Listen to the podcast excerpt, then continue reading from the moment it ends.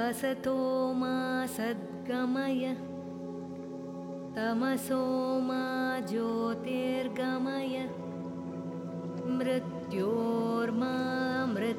गमय ॐ शान्ति शान्ति शान्तिः Namaskar，欢迎大家一起进入甘乃夏空间。 我们将在这里分享我们在印度的生活经验，以及阿育吠陀生活的点滴。Hello，大家好，我是 Sonia。今天是我们的第一集，所以要和大家聊一聊甘乃下空间的由来，还有就是要与大家分享。我和印度的渊源，我们家和印度的整个渊源，甘乃夏空间的故事，一切啊，其实我们都要回到印度，它是从印度开始的一个故事。记得在二零零四年，我第一次来到印度，我还是跳西班牙佛朗明哥舞，那那时候。我每年都还会回西班牙去进修舞蹈几个月，在转机的时候，我本来选择了土耳其要转机，我想去看看，诶，土耳其的舞蹈，因为西班牙的舞蹈它的渊源是吉普赛嘛，那吉普赛它是从印度的西北。然后他们慢慢迁移，迁移到中东，它有个路线，然后再慢慢迁移到西班牙。所以你看到西班牙舞的时候，弗朗明哥，你会看到它有印度舞的影子，像它的节奏就有印度北方舞蹈的影子，好像 c a d u c k 它的很多节奏，好跟 Flamenco 就非常的像。在印度的舞蹈其实没有很多的扭臀，那他这样子，他的迁移路线，这些吉普赛人这样子迁移的时候，这个迁移路线慢慢到中东的时候，他就开始有了扭臀的动作，还有撩裙子的一些动作。当然，撩裙子在印度也是有的。好，那到中东，他就加了更多的元素进去，最后到。西班牙的时候变弗朗明哥的时候，你就可以看到这所有的元素都加在里面，有印度舞的手指的变化，好，然后有他的眼神跟他的头部，那也有中东舞的扭腰摆臀的部分，你都可以在 Flamenco 看到。所以我在跳舞的时候，在西西班牙那两年，我除了跳舞，我对他的历史很有兴趣。那于是我就想说，那我要去中东看看哦。那我就经过土耳其去看。可是那一年非常刚好，我就遇到了 SARS，所以它是红色警戒区域。我们觉得它还是有一定的危险度，所以我并没有进去。我就选择了转机。我就想，那转机要去哪里？我想，哦，那它除了中东以外，它的另外一个。发源地是印度，所以我就想，那就去印度转机吧，就很很巧的渊源。那我其实也没有做什么功课，就是之前教跳舞的学生，他说他有客户，好是印度人，他帮我问我，他就给我几个名单，我就随便点。其实我没有找资料，我就点的一个老师，然后我就。讯息给他，然后打国际电话给他，就说好，那你来找我，他愿意。可是他有一定的天数，你不能低于那个天数。如果你低于那个天数，他是不教你的。好，那我就找了这个舞蹈老师，然后他说没关系，你不用担心，你也不用找住的地方，你到机场的时候，你就直接在机场叫车，直接到我的地方就好了，你睡在我家。就这个渊源，然后我就直接到了印度。到了印度，我第一次到印度的时候，那个感觉实在是非常的奇妙。一下飞机，非常的五感都打开来了。就是你一下车，然后坐上计程车，好，然后就老师有交代，老师就交代说，你一定要在机场哦，机场要坐预付的计程车，在机场都坐计程车了，不要到外面再坐，你会被骗。所以我就在机场里面就叫，然后给地址就。给了钱，就是在机场，他就会告诉你到这个地址要多少钱。好，那你就不会被司机，就是大家很害怕哦，他哄抬价格啊，然后到了那里才跟你说多少钱。好，所以就是我就直接照着老师的指示，可是那个车子走了很久很久很久，他都没有办法到达那个目的地。好，于是我就打了电话给老师。我那时候还没有买 SIM 卡，然后就打了国际电话。然后老师说他在骗你，他一定是在骗你，在那边绕来绕去。老师就跟他讲话，对，叫他把我带过去。一路上的时候，就算我坐在计程车上，你都可以闻到香料的味道，浓浓的咖喱味散布在那个空气当中。哎，这是我对印度的。第一个印象，但是其实现在回印度的时候，我觉得跟当初其实已经差很多，已经没有那种感觉了。就是到处一出来就是那个浓浓的印度味，现在已经没有这个情况。不知道是因为自己习惯了，还是真的就是他们环境改善了。因为这几年其实新德里、德里。的生活啊，环境建设其实都改变了很多，所以跟我当初去，我想一下，我至少有二十，可能超过二十年以前去的时候都不太一样，完全完全不一样了。现在非常的先进，那这就是我跟印度结下的第一个渊源，就是我就去上了这个舞蹈课。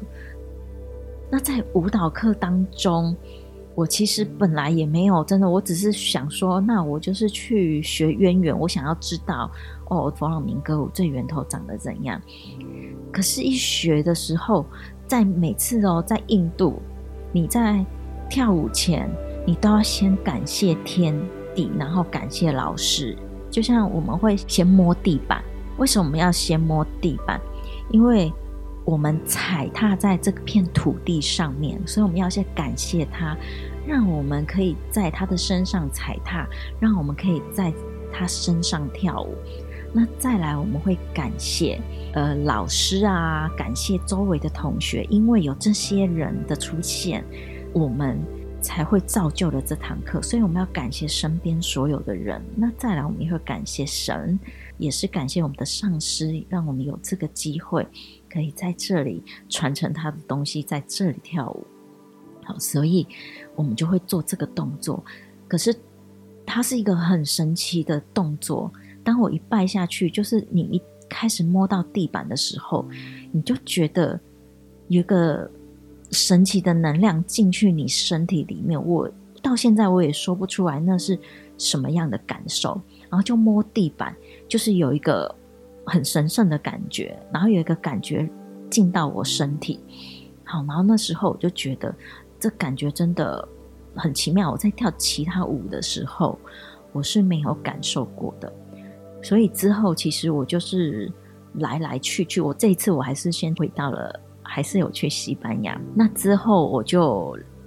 来来去去印度，然后每次都回去找这个咕噜上师学习，也是在跟他学习后，才决定，哎，那我想要学印度，才开始找这个舞的资料。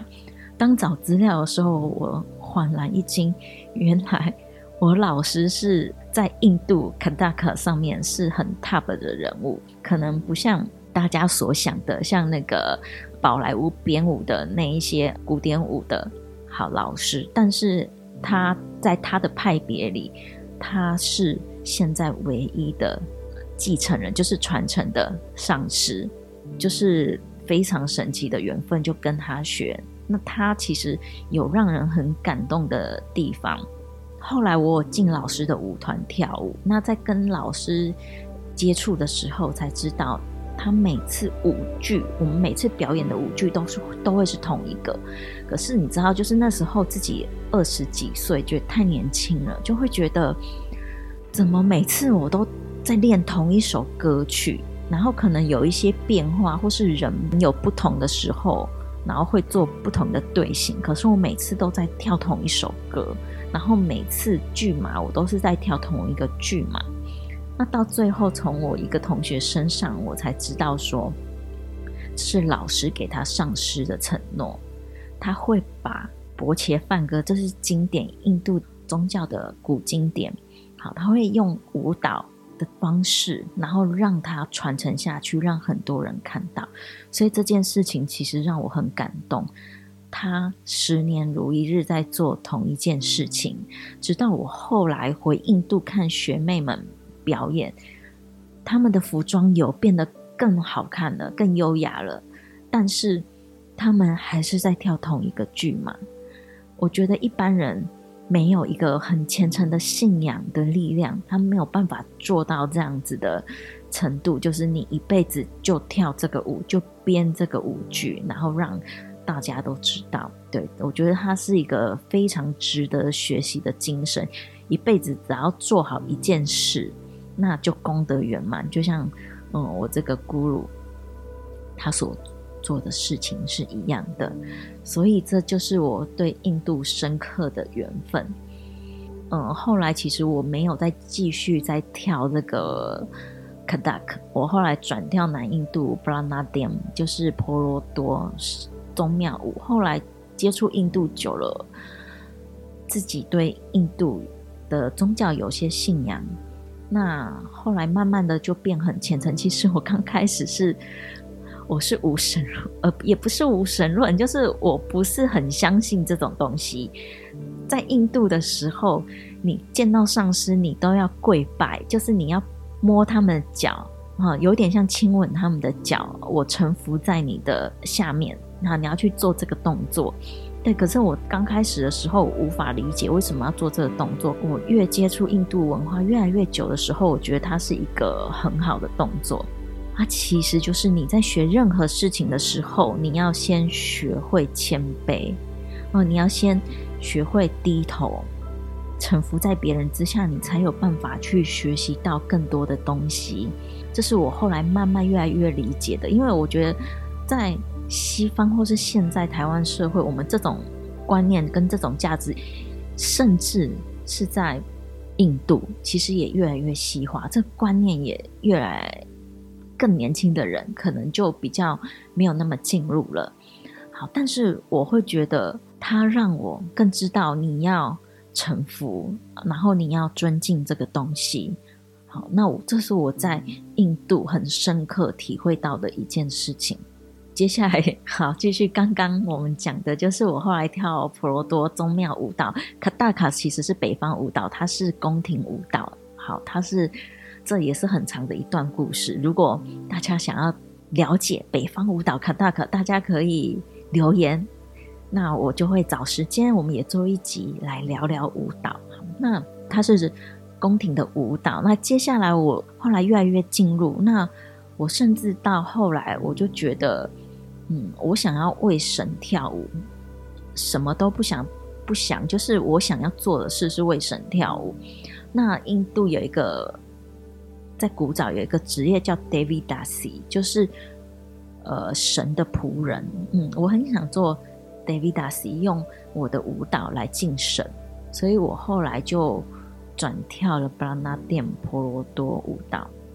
好，那他为什么会？其实有很多宗庙舞蹈，为什么选婆罗多？因为它是，嗯，它有点像西方的芭蕾，是所有印度古典舞蹈的根基。好所以我觉得你要学其他花俏的，你不如花时间在学这种最根基、最原始、最根本的。因为像有些比较后面产生的印度舞蹈，它其实还在变化中，还有很多东西可以加进去。可是婆罗多它的基本教义就在那里，就是你要学婆罗多，你就是要学那一百多个基本动作。那这些东西其实。都在已经写在经典里了，你是无法去更改的。当然有派别的不同，其实也会有稍微的不同，但是基础的东西没有太大的差别。所以我就去学了婆罗多，好，就是为了我想要敬我的虚瓦神啊，因为我把湿婆神当成是我的心灵导师，我人生的导师，所以我会供奉他。那我就想要跳。嗯，婆罗多舞，然后来献给我的虚瓦神。所以，如果上过我舞蹈课的学生就会清楚，我很多的我在教很多舞马，其实都是比较偏向敬须瓦神跟须瓦的呃体系家族的东西会比较多，Krishna 的东西我会比较少。那是因为我个人的信仰问题。除了此之外，其实因为婆罗多他的武神也是。须瓦就是须瓦神，他变成跳舞武神的时候，就是我们也会祭拜须瓦神，所以这也是我会选择婆罗多舞来学习的一个原因。就是在学习以后，慢慢的你又更更更更深入宗教，那我就想说，诶，我好希望就是我可以找到一个伴侣，那他可以跟我就是诶有同样的想法。可以朝同一个方向前进，然后我们可以有一个空间在经营类似的，呃，也不是灵性，对，就是类似的事情。其实我当时也没什么想法，我也不知道这个空间类似的事情到底是什么。其实没有，我只是一个想象。我希望就是印度神，就是须法神，他的故事，我也想跟他一样，他跟他的老婆 Pravati，。他们两个是在印度是很恩爱的夫妻。那很多印度的家庭或是呃要求婚姻的人都会去拜 Pravati，。为什么？因为他对他们两个的爱，然后非常的坚贞不渝，是大家称羡的模范夫妻。好，所以大家都会去跟 Parvati 求姻缘。我就希望说，哎呦，那我也想要跟 Shiva 一样，然后找一个一起可以向前走。像是人生修行的伙伴，但是是谁我也不知道。所以后来有一次就去了恒河，对，不是在 Varanasi，是在上面。那我去 Rishikesh 那里，然后我就跟庙求了一个像许愿绳、红色的绳子的东西。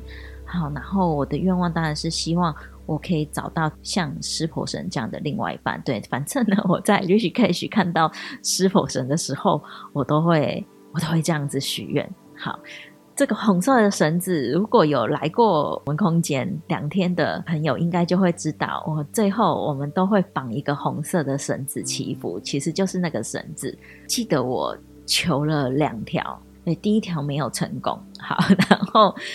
然后我就把它放在身边，我的绳子都是自然断。到第二条的时候，我就找到我现在的伴侣。我第一条还放在家里，第二条断的时候，我是跟我伴侣呃一起回 Rich Cash，在恒河，然后去把这个绳子放进恒河里面，因为我们断了以后会放回圣河里面，所以就是是我现在伴侣，他跟我一起。把这个许愿绳放进恒河里，这就是一个很神奇的经验。好，那后来就然后遇到现在伴侣，那之后我们就会跟伴侣有一起旅行印度。其实我跟后良我的伴侣，我们是在印度认识的，因为当时。我在德里学习，呃，那时候我还在呃准备考试，对，我要考两个，一个是瑜伽治疗师，然后还有一个是阿育吠陀，对，这两个的考试，那我就在德里准备。为什么我比较习惯德里？嗯，因为我学舞的时候第一个地方是在德里，所以我对德里很多地方很熟，我都清楚要知道去哪里，那我也清楚价格，所以我在德里生活是很自在的。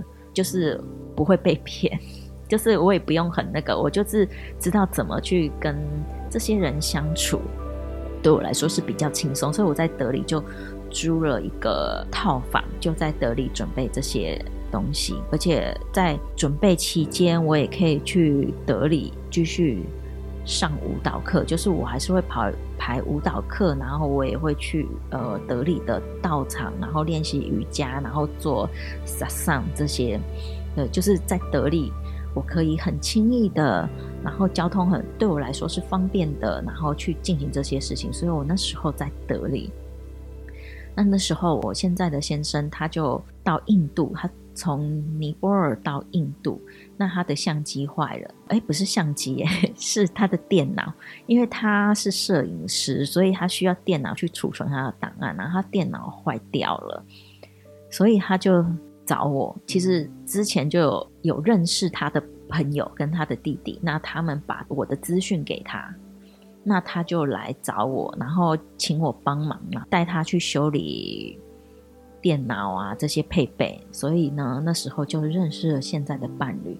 呃，因为那一年我要考完试以后，我是要进偏乡哦、我自己有一个计划，我想要去看那个拉加斯坦妇女的状况啊，看有什么可以做的。所以那一年我就进偏乡，那我就跟他说，那他他就说。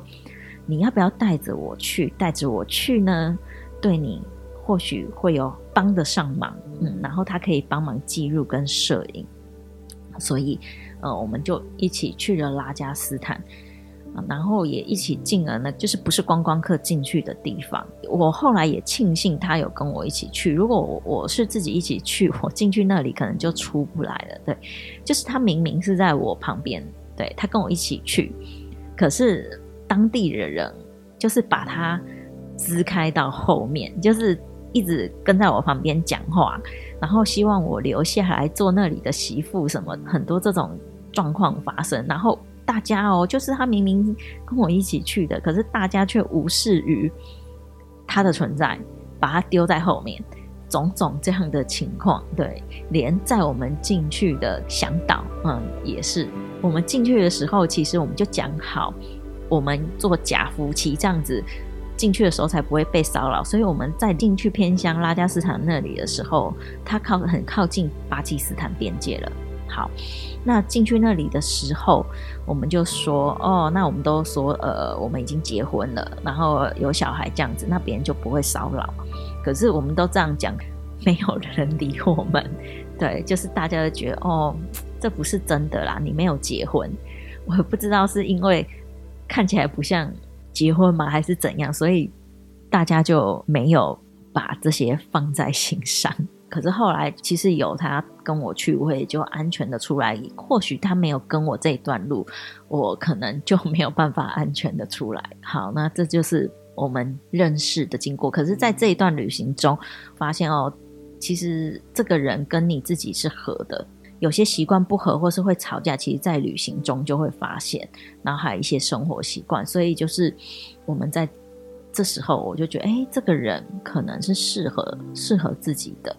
呃，我觉得旅行真的是一个很好，因为会发生很多不知道的状况，所以它是一个很好去看出对方反应的模式。所以我们后来回台湾之后啊、就开始哎有也有联络，然后就慢慢的交往，对，然后。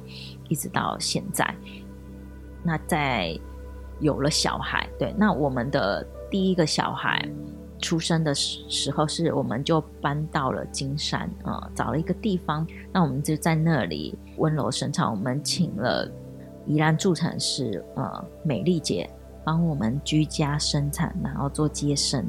那那时候其实是我们的第一次，那其实也是很紧张的。我自己没有做做父母的经验，那我自己对自己其实也是很怀疑，非常的怀疑。我可以生下小孩，我可以照顾父母，因为我其实我自己是领养的小孩，父母其实也没有生小孩的经验，所以他们对这一块也是很恐惧的，所以我也是会带有这个恐惧。好，那所以我就是第一胎比较。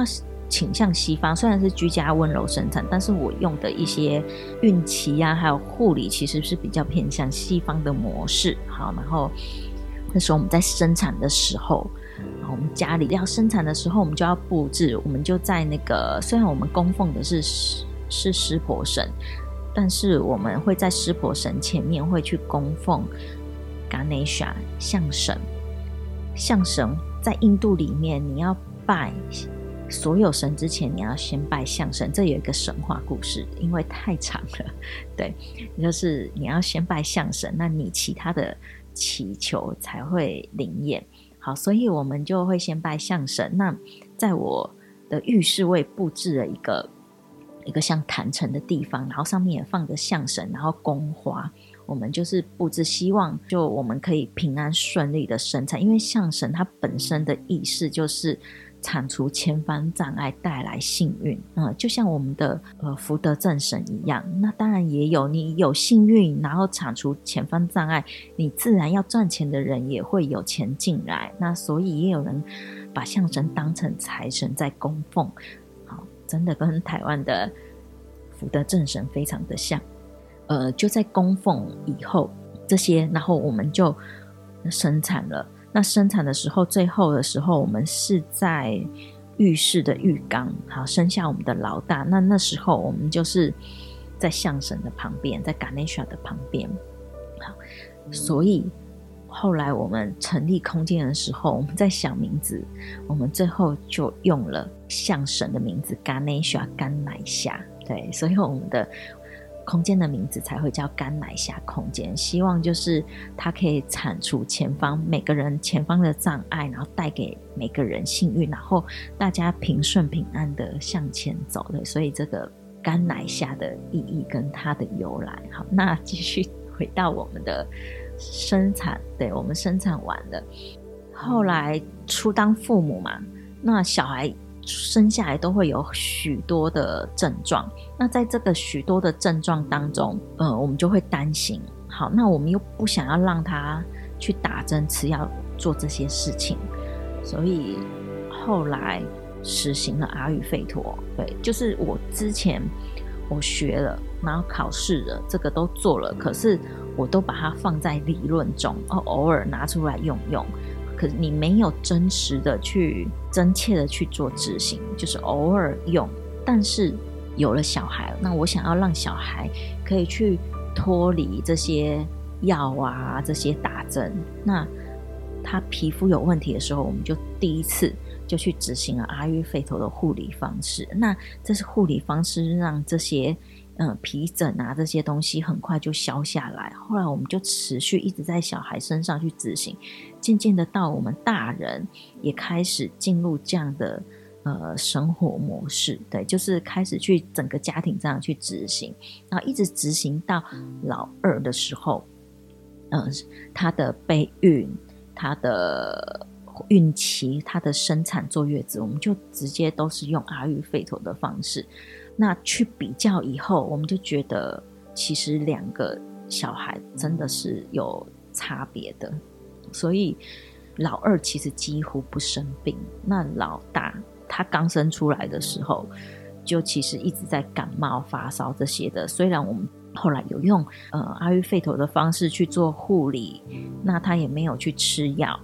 但是他的生病频率就会偏高。但是老二，他从备孕开始这样走过来，对，他几乎不生病，他其实应该没发烧过，对，他就是这样走过来小孩。所以我们就觉得用阿育吠陀是一个非常非常好的方式来护理自己跟护理整个家庭跟小孩。那小孩真的是。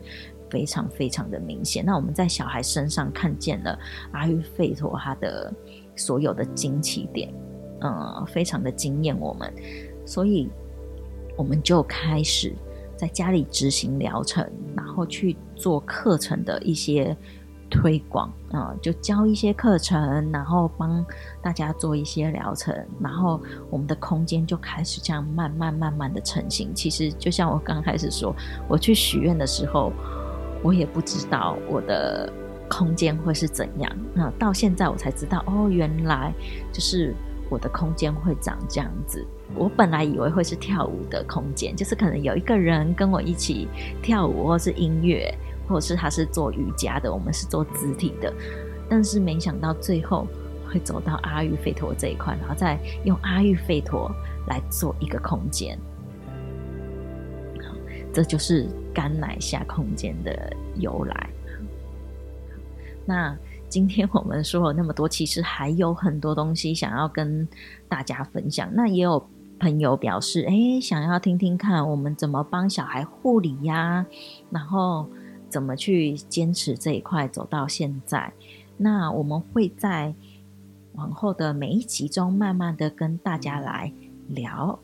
这些故事、这些事情，然后来跟大家分享。那如果大家有什么想要听的主题，也可以留言给我们，那我们会安排进我们的聊天里面，然后跟大家一起来分享。